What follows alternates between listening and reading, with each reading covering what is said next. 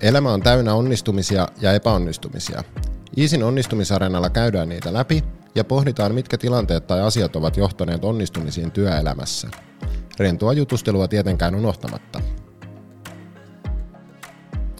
Tervetuloa Iisin onnistumisareenan podcastiin ja tämänpäiväinen vieras on yrittäjä, poliitikko ja purjehtija. Tervetuloa Joel Harkimo.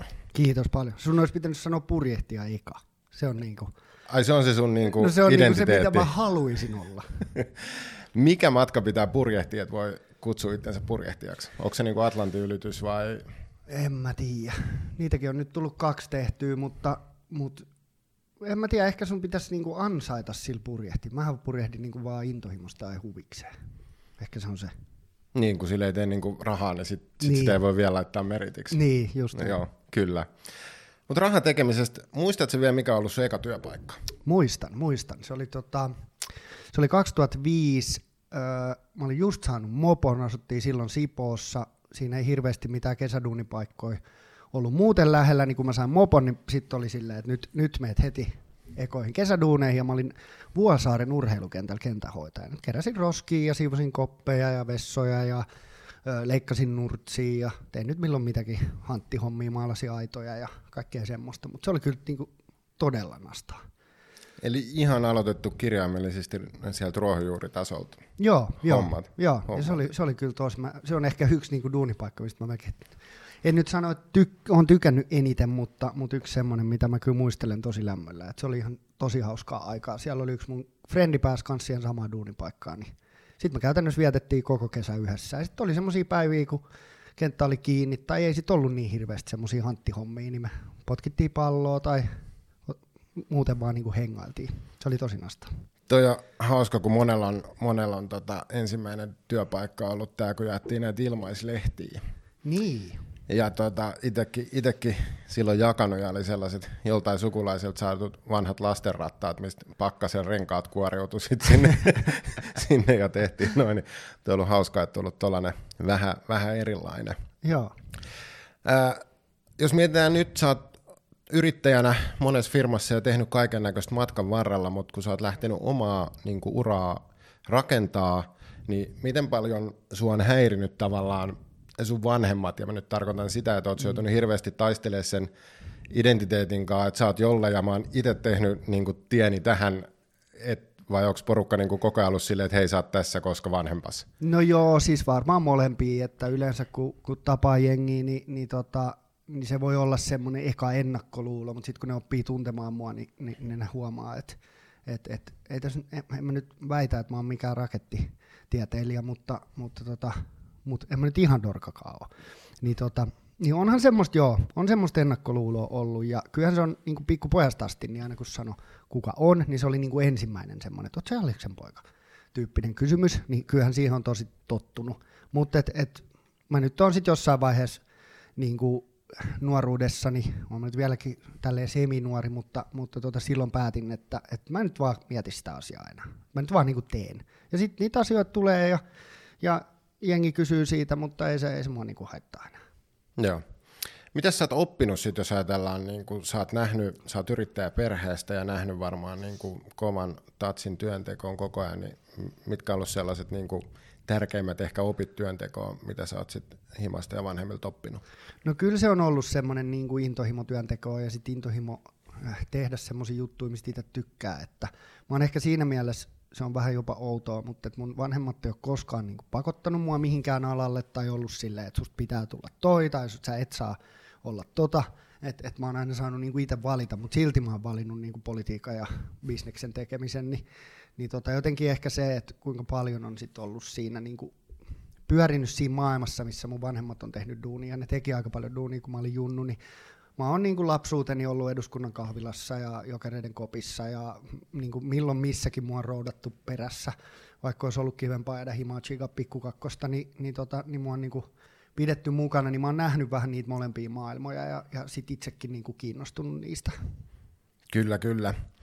Ää, sä oot tosi monessa hommassa ollut nyt mukana, mutta mikä tällä hetkellä niin kuin vie eniten sun aikaa?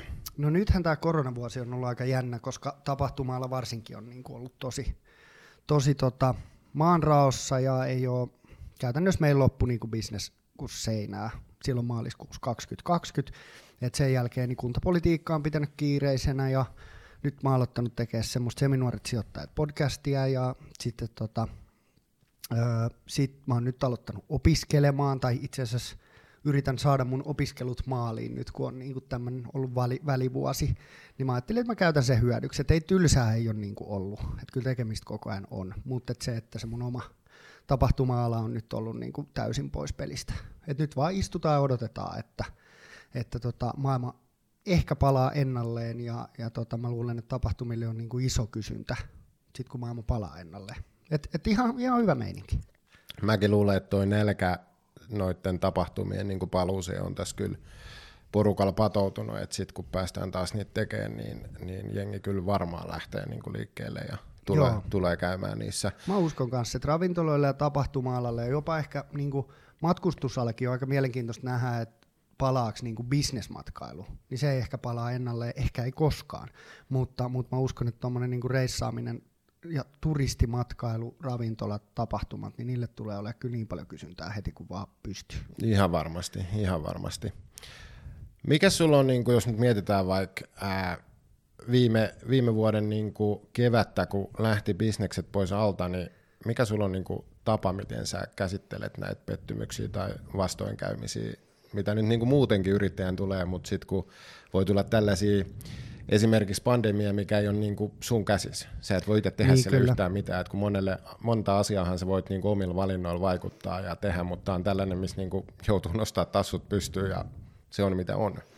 Niin, siis on toi, tämä pandemia varsinkin oli ehkä vähän silleen vaikeampi käsitellä, koska yleensä kun itse on mokannut ja kun niin kuin, tapahtuu paljon virheitä ja kaikille tapahtuu, niin, niin sitten niistä niin kuin yrittää oppia ja sisuuntua ja miettiä, että miten pystyisi tehdä asiat paremmin ensi kerralla. Niin siinä on niin kuin paljon semmoista, joka jää käteen. Mutta sitten kun tulee tuommoinen pandemia, missä käytännössä meilläkin niin ensimmäinen duuni, kun me päätettiin lomauttaa kaikki ja kaikki pistettiin kiinni, niin sähän niin kuin perut jo sun tehtyjä duuneja käytännössä. Eli sä oot eka tehnyt helvetinmoisen määrän töitä, että joku tapahtuma olisi, ja sitten se rupeaa vielä niin kuin, miten se nyt sanotaan, undo your work, että sä joudut niin kuin, tota, tehdä tekemättömäksi sun jo tehtyjä töitä. Nyt tämä meni hankalaksi, mutta, tota, mutta se, että, että se oli kyllä, se oli kyllä ra, rasittavaa ja, ja niin kuin raastavaa. Ja sitten meilläkin niin oltiin pieni putka ja, ja, ja tota, näin, niin kyllähän siinä jengi pelkäs muutenkin duuniensa puolesta ja turhautui siihen, että, että, että lomautukset on. Ja kyllähän me, niin kuin, me meilläkin iso bisnes on ollut niin kuin VIP-lippujen myyminen, niin tota, kyllä me yritettiin sitä myyntiä vähän pitää auki niin kuin tapahtumia, jotka oli pidempään, ja yritettiin, että meidän myyjillä olisi hommaa, mutta kun ei vaan niin kuin, kaikki muutkin firmat oli samassa tilanteessa, niin siellä ei hirveästi ollut semmoisia asiakkaita, että no ostan hei joo tonne vuodelle 20 syksylle, niin ostan liput, kun ei, niin kuin, jengi ei tiennyt, onko niitä töitä edes. Joo, se on, se on kyllä ollut tämän, tämän ehkä niin kuin pandemian suurin haaste monella alalla, kun ei ole mitään niin kuin sellaista, tiedät, että tietäisi, että on kolme kuukautta, se tsempataan ja sitten niin kuin moottorit on kuuma. Mutta mut kun se epätietoisuus on aina niin kuin pahin. Niin se onkin, joo, ja mä muistan silloin, kun tämä koko homma alkoi, niin mä ajattelin, että ei se nyt, mä jatkoin itse asiassa yhden tapahtuman tekemistä tota, syksyllä, ja mä ajattelin, että ehkä se vielä niin kuin tulee olemaan, ja teen vähän sitä duunia niin kuin optimistisena, että 2020 syksyllä olisi voinut pitää tapahtuminen ja kukaan ehkä arvannut, kuinka pitkälle tämä oikeasti menee. Et nyt istutaan niin kuin samassa tilanteessa. Syksyllä 2021, niin homma on paketissa.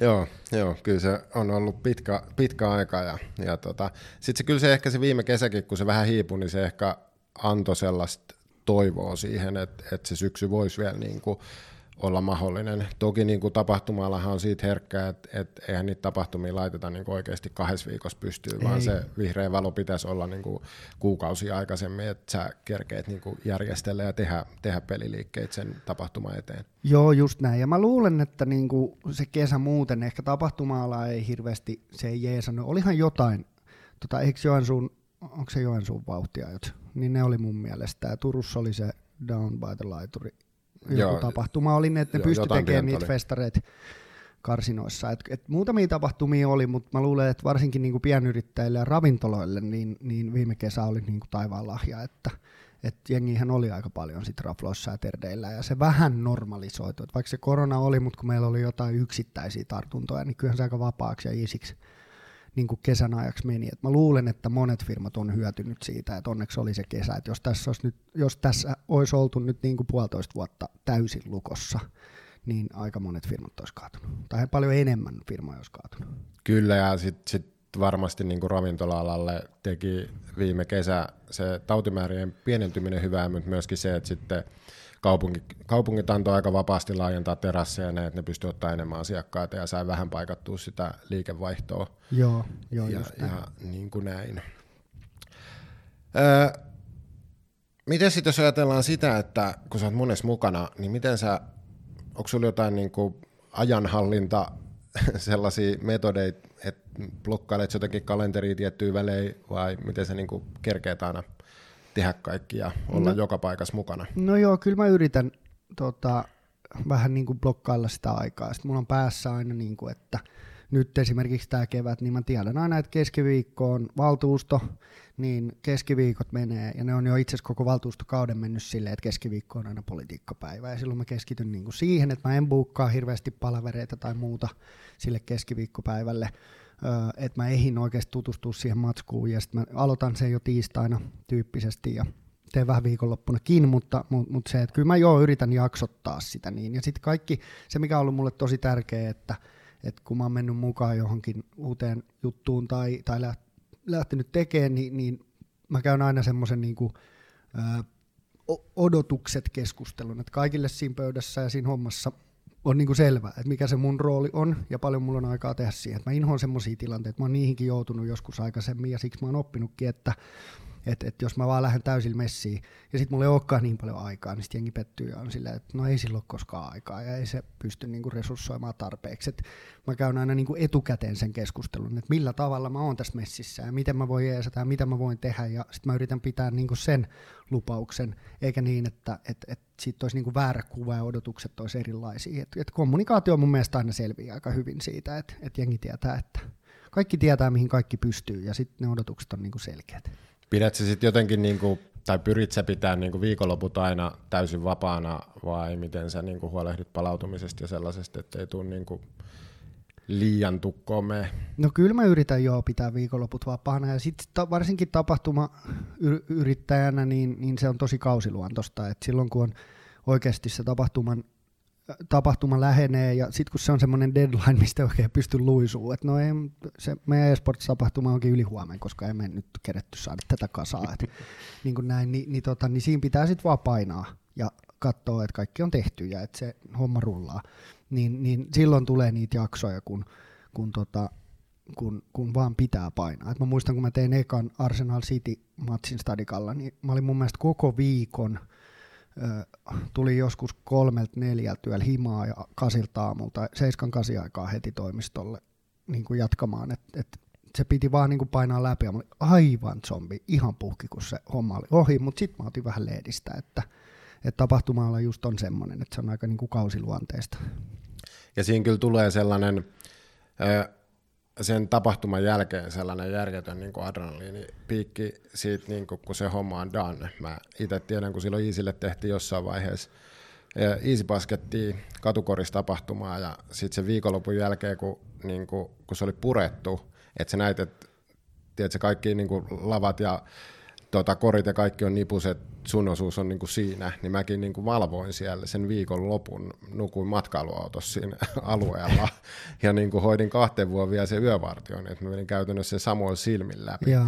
Niin kyllä se sen jälkeen se, se jotenkin se euforia siitä, että se on tehty, niin se on niin kuin aivan huikea. On, on, siis se on joo. Just aina kun joku tämmöinen iso projekti tulee päätökseen, niin se loppu on niin kuin aina aika eeppinen, Mut, mutta mulle tulee sen jälkeen se jäätävä droppi. Sitten kun sä oot ollut pari päivää lomalla ja, ja vapaalla sen tapahtuman jälkeen, mä muistan just se eka futispeli, niin mä vaan käppäilin ympäri ja olin silleen, että mulla ei ole enää niin kuin maailmassa tarkoitusta, että mitä mä rupean nyt tekemään ja m- miksi mun elämä on tämmöistä ja vitsi kun toi loppu tyyppistä. Et si- siihenkin on kyllä tottunut, mutta että että et aina kun, kun tulee se jäätävä niin adrenaliinipiikki ja se loppuhuipennus ja se homma menee maaliin ja se on mennyt hyvin ja näin, niin, niin se on niin kuin ehkä siistein hetki, mutta pari päivää myöhemmin niin on silleen, että mun elämällä ei ole enää tarkoitusta.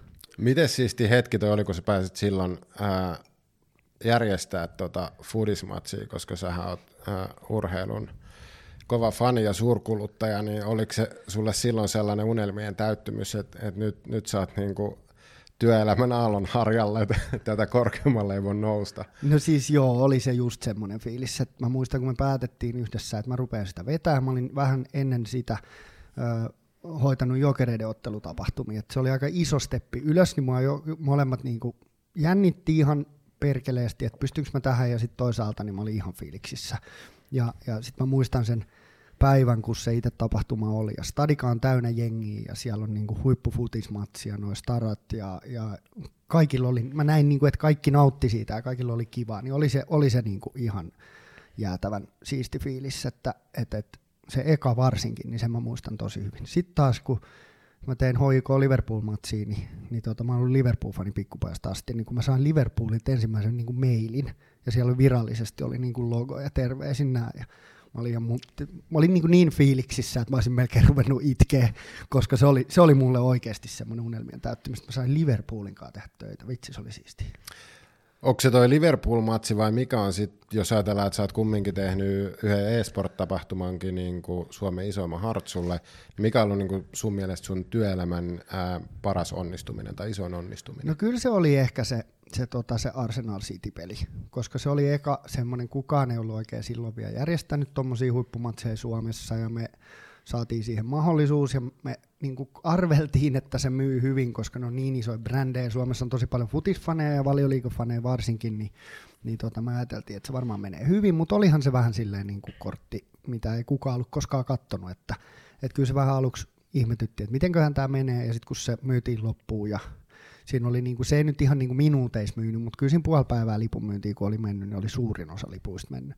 Niin tota, niin oli, oli se ehkä semmoinen iso onnistuminen. Sitten on tullut just noita, no esimerkiksi se ää, tota, Suomen isoin tämä eSports-tapahtuma, mikä me tehtiin Hartsulle silloin 2019, niin se onnistui mun mielestä hyvin, okei, siellä oli niitä tekniikan haasteita, jotka niinku viivästytti sitä, ja ne kyllä otti niinku todella paljon päähän, mutta sitten mitä enemmän me tutkittiin niitä, niin ne oli vaan, se oli ollut joku random tiedätkö, Windows-päivitys, joka oli tullut siinä yönnä, mistä kukaan ei voinut tietää, ja sitten kaikki koneet meni ihan sekaisin, ja sitten niitä yritettiin korjata siellä, että, että jopa meidän tekniikan jätkät oli silleen, että me tehtiin niin kuin kaikki, mitä me pystyttiin, niin ei sit, sit, siitä ei voinut vetää niin kuin nokkiinsa, mutta sitten siellä paikan päällä oli ehkä vähän liian vähän porukkaa, mitä me odotettiin, ja se oli vähän sama, että siellä oli niin top, maailman top vitosjoukkue silloin, Furia oli pelaamassa, niin me ajateltiin, että kyllä sinne jenkiin tulee, mutta, mutta se jäi vähän, tai itse asiassa aika paljon meidän odotusten alle, niin se oli siinä mielessä vähän pettymys, mutta sitten se tapahtuma muuten niin oli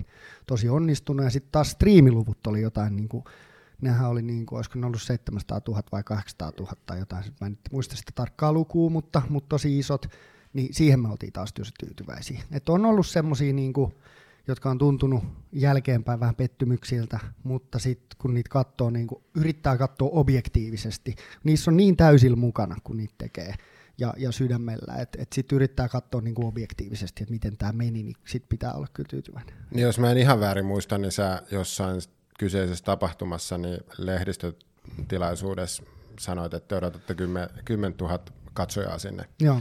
Ja sinne tuli vissi joku 4000. Neljä jos, puoli oli mun joo. mielestä kävi sen päivän aikana. Niin vaikka se oli alle sen teidän niin tavoitteen, mutta jos miettii, että se oli ensimmäinen tuollainen tapahtuma Suomessa, niin ei se neljä puoli tuhattakaan, niin kuin, onhan se ihan kauhean massa. Siis on jo, onhan se paljon jengiä joo, mutta jotenkin mä olin odottanut, että että tota, et, et kun Suomessa niin kuin e-sport, e-sports on ollut tosi isossa nousussa ja Counter-Strike varsinkin, ja, ja sitten oli tämä suomalainen Ense, oli silloin ihan niin kuin maailman huippuja, niin, niin me elettiin aika kauan semmoisessa maailmassa, missä hekin tulisi pelaamaan meille ja neuvoteltiin siitä pitkään ja sitten tuli se Blast Pro Series samalle päivälle, missä oli 250 tonnin potti, eli yli tuplasti isompi kuin meillä, ja heille tuli sinne kutsu, niin oli se pakko niin kuin lähteä. Et se vähän kyllä harmitti jälkeenpäin, että niin kuin Suomen paras joukkue jäi Suomen ekasta tämmöisestä stadion tapahtumasta veke. Mutta e, sekin oli sitten semmoinen tilanne, että ei sille niin kuin voi mitään, ja ja sitten vaan yrittää tehdä niin kuin parhaansa, että saa kaikki parhaat jengit, mitä niin kuin on, on mahdollisuus sinne, sinne saada. Et kyllä se siinä mielessä onnistuu, mutta et, et, mä vieläkin kyllä uskon, että jos tekisi tuommoisen niin areena-tapahtuman ja siellä olisi Suomen parhaat joukkueet ja siellä olisi vielä niin kuin maailmalta huippujoukkueita, niin mä uskon siihen, että semmoisen 10 000 tippua sinne voisi myydä.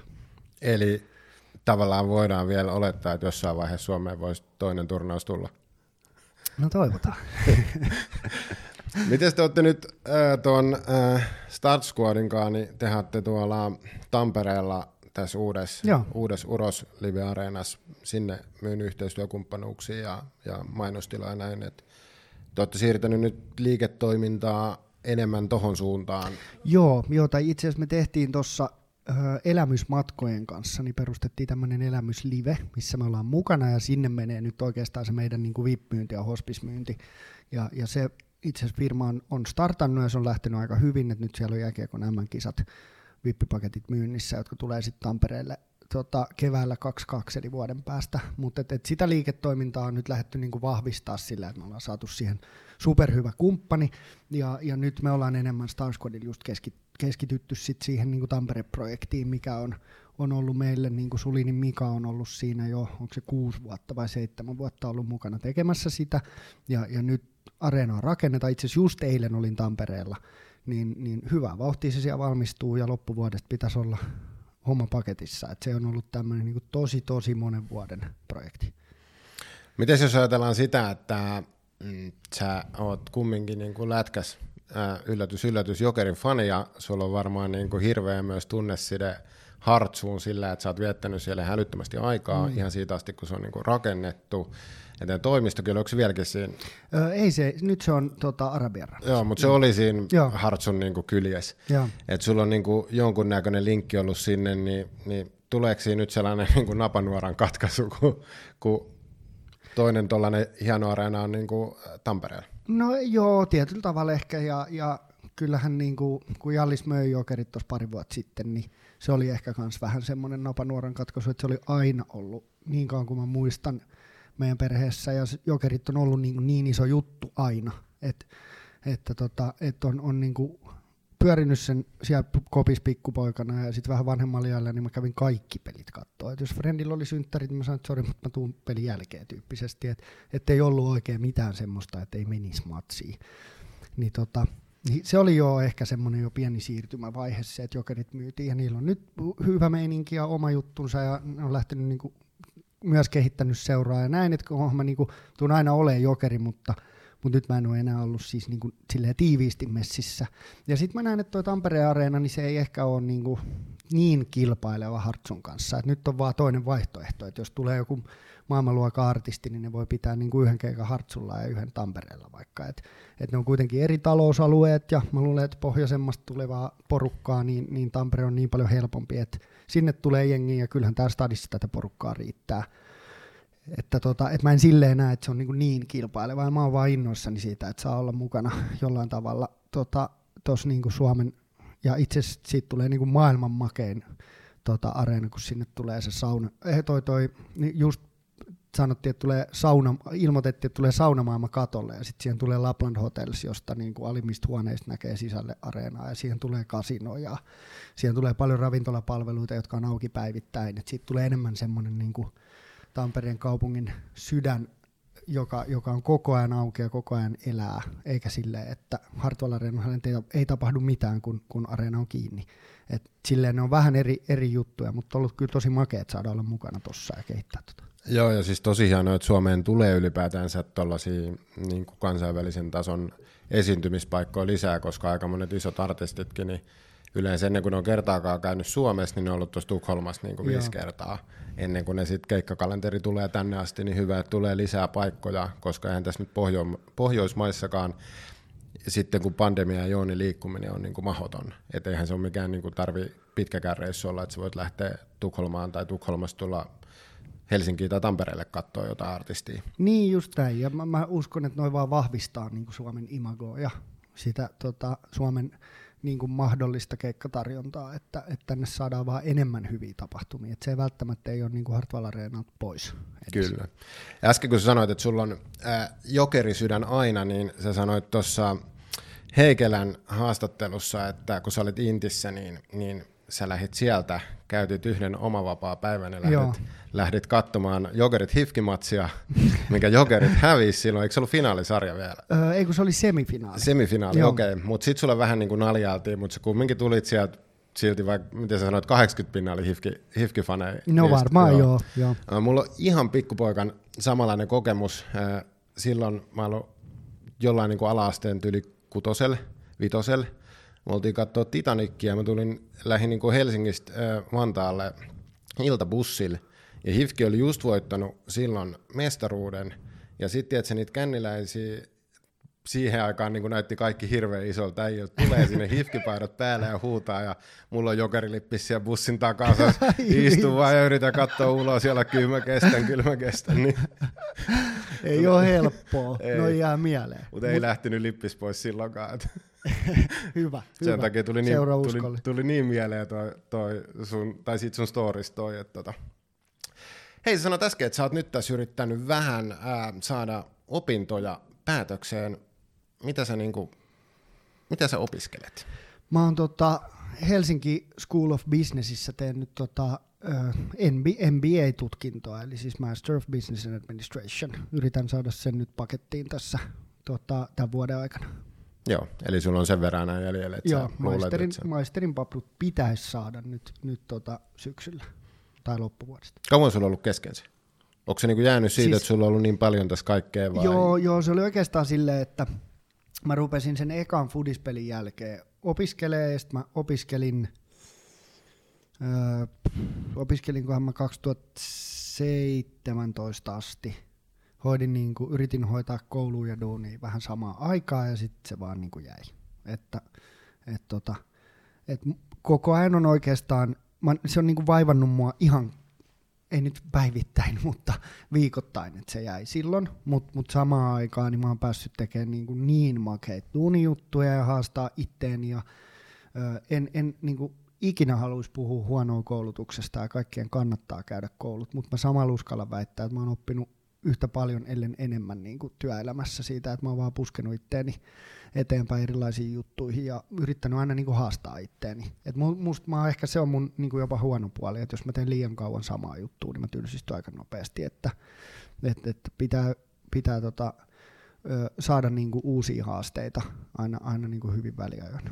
Mutta voihan se olla toikin, että kun lähtee sitten tavallaan niinku ilman ennakko-odotuksia uuteen, tarkoitan siis sitä, että mäkään sitä niinku koulutusta missään määrin dissaan, mutta kyllähän siellä koulussa opetetaan tietty tapa toimia jossain asiassa, mutta sitten kun säkin oot vaan niinku puskenut eteenpäin, niin sä oot ehkä myös niinku tuonut eri näkökulmaa siihen asiaan tai tekemiseen, koska sulla ei ole niinku mitään ennakkoluuloa, että joku on, tai sellaista niinku päässä, tiedät, että asia pitäisi tehdä just näin.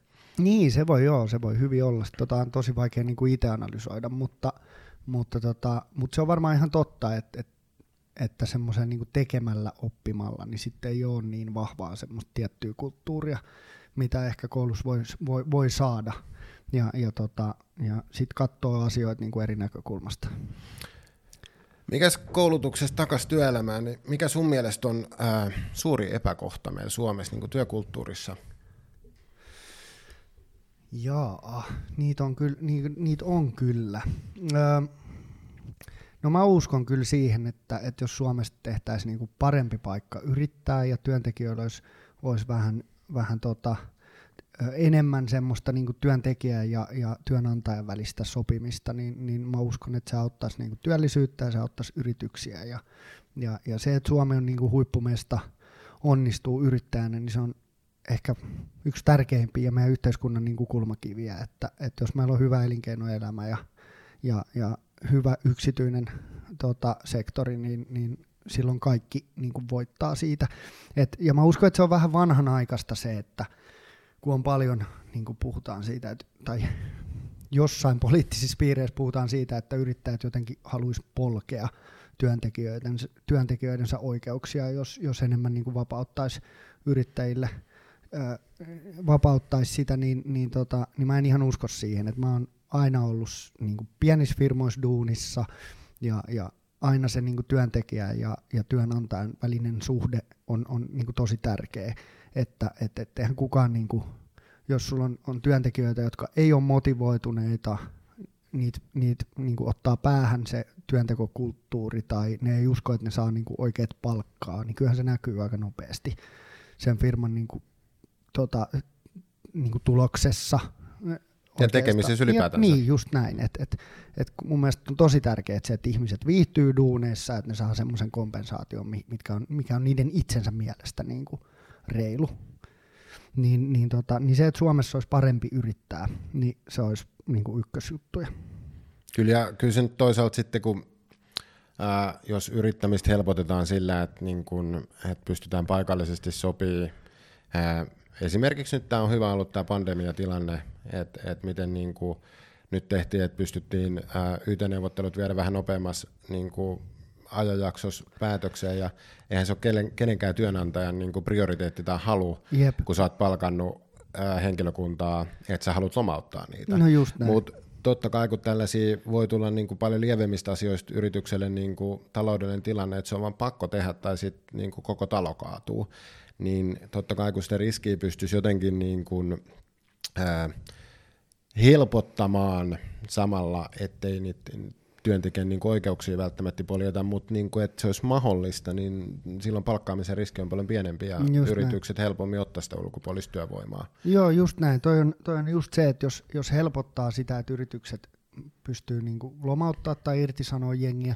niin mä uskon, että se vaikutus on niin kuin enimmäkseen positiivinen. Et silloin ne yritykset uskaltaa helpommin palkata jengiä ja ne uskaltaa enemmän lähteä hakemaan kasvua ja ne uskaltaa ö, niin kuin yrittää enemmän kehittää sitä omaa yritystään sitten jos se tehdään niin kuin todella vaikeaksi, että et sä et niin kuin ikinä pysty, tai että sä et oikein pääse eroon työntekijöistä, niin, niin, tota, niin sitten se varmaan vaan lisää sitä niin kuin palkkaamisen kynnystä, ja palkkaaminen Suomessa on muutenkin aika kallista, niin, niin, tota, niin tämmöisten asioiden helpottaminen olisi, olisi tosi tärkeää. Ja mä, niin kuin työntekijät on kuitenkin oikeasti se jengi, mikä siellä tekee sitä duunia, niin sehän on sen yrityksen isoin voimavara ja isoin vahvuus, että et siellä on niinku hyvää porukkaa, Ni, niin, tota, niin mä en vaan usko siihen, että monet yrittäjät rupeis, rupeis niinku polkea tai kohtelee paljon huonommin niitä työntekijöitä, koska se, että se yritys menestyy, niin niiden työntekijöiden pitää menestyä.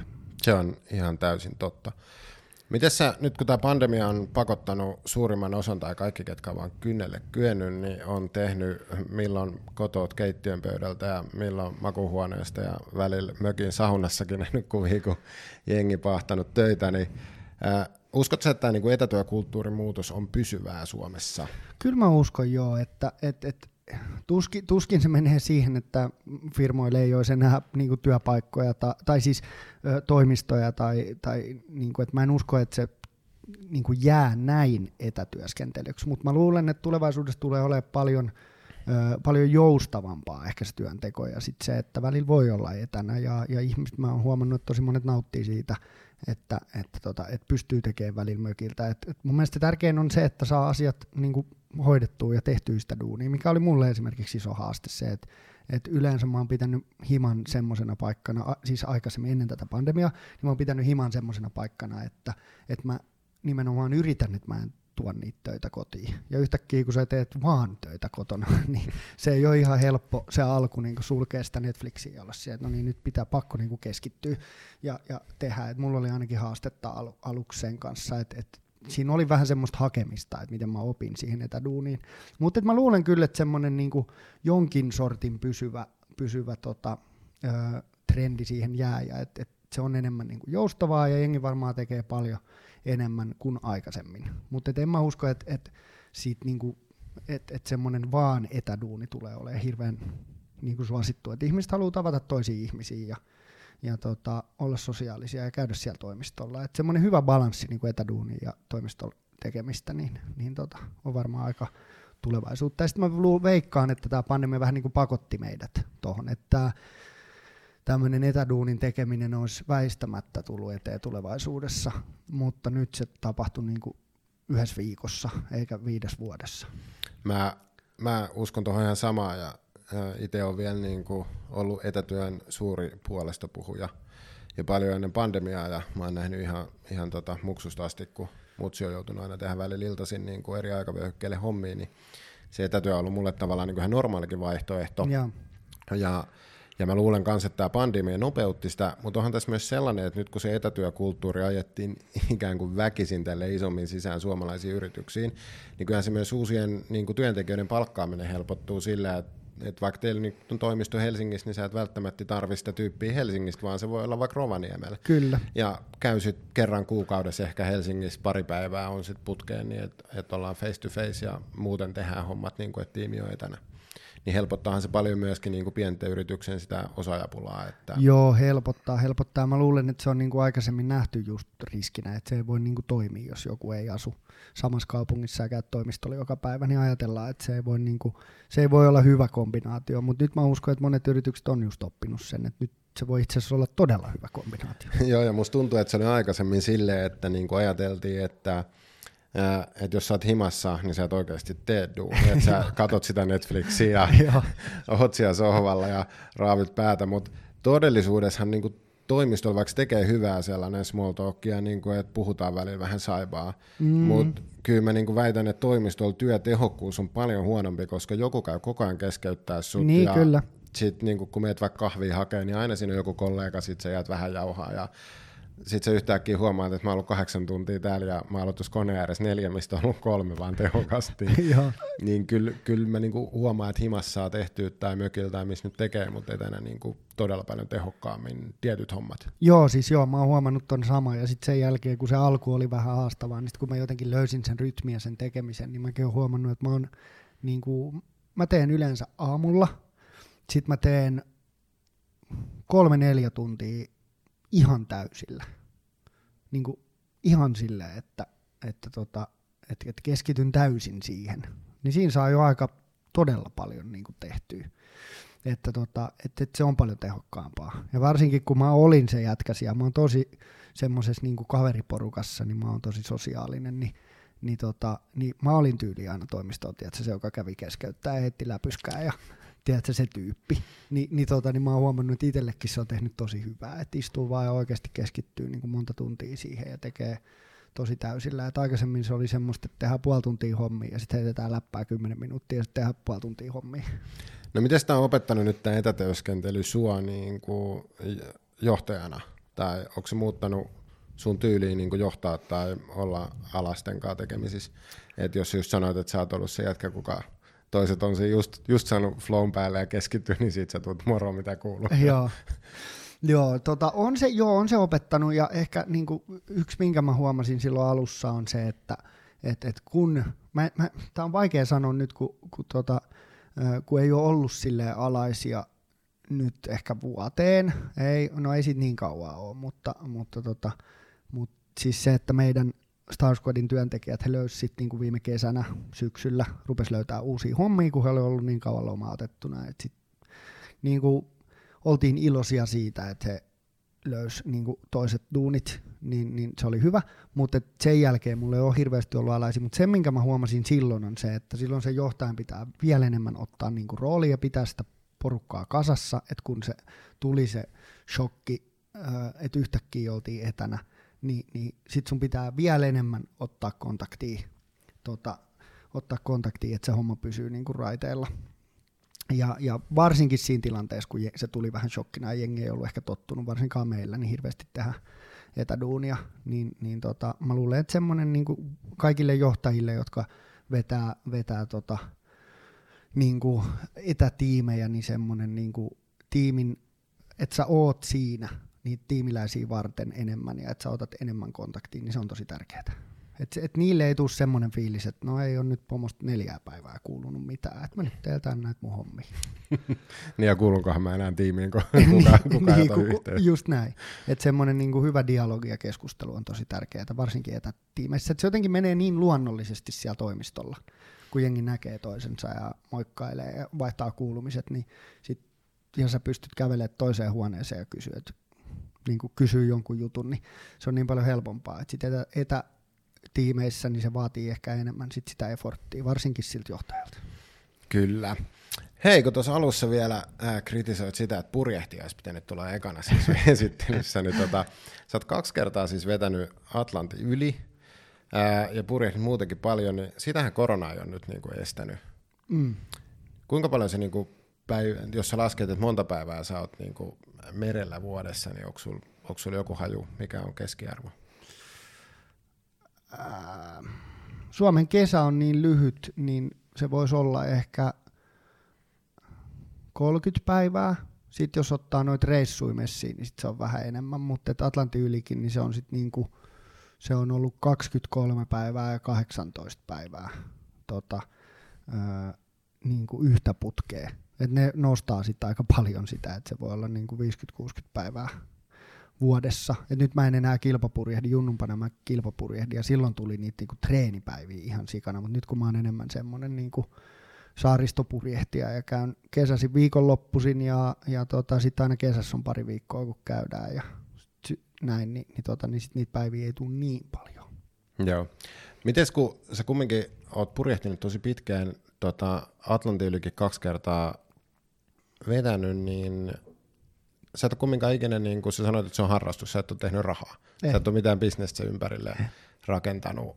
Onko joku syy, haluatko pitää siihen harrastuksen, että pelkäät sä, että jos siitä tulisi ikään kuin ää, niin, että siitä alkaisi saada jostain syystä tai jollain konstilla niin kuin rahaa, niin sitten siitä tulisi duuni ja sitten sit kun sä niin kuin sanoit, että sä et tykkää tavallaan duunissakaan, että se sama, samanlainen duuni jatkuu hirveän pitkään, ja että sä tykkäät siitä vaihtelevuudesta, niin, niin ajattelet jotenkin, että sit se ei enää olisi niin kiva lähteä viikonloppuisin niin kuin vaikka purjehti jonnekin saareen tai näin. Niin, no siis mä, joo, ehkä, ehkä vähän tota, ja kyllä mulla on unelmana, että mä joskus purjehdin vielä maailman ympäri, mutta se, että onko se viiden vuoden päästä vai 25 vuoden päästä, niin en osaa sanoa, mutta et, et, et se on ehkä niin kuin purjehtimisessa tai purjehduksessa on niitä ihan niin kuin maailman maailman huippuammattilaisia, jotka vetää niitä projekteja ja ne pystyy niin kuin tekemään sitä ammattilaisena mutta että, et, et mä en ole niinku ihan niin paljon vielä päättänyt, että mä laittaisin siihen kiinni, että mä oikeasti lähtisin tavoittelemaan sitä, että musta tulisi niinku ammattipurjehtija. Että justhan oli tuo Ari Huusela, joka purjehti niinku ihan huikea suoritus. Se purjehti yksi maailman ympäri non-stoppina ja tuli maaliin tuossa pari kuukautta sitten olisiko ollut, kun oli toi Vende Globe, mutta sekin on skaba, mikä on joka, neljä vuotta, joka neljäs vuosi. Et ne on aika niinku intensiivisiä projekteja ja sitten sun pitää lähteä niinku huippuurheilijan asenteella tekemään niitä. Ja mä en tiedä, onko mä edes, voisiko musta edes tulla niin hyvää purjehtia, että mä voisin tommosia projekteja tehdä kautta, sitten se vaatisi niinku kaiken.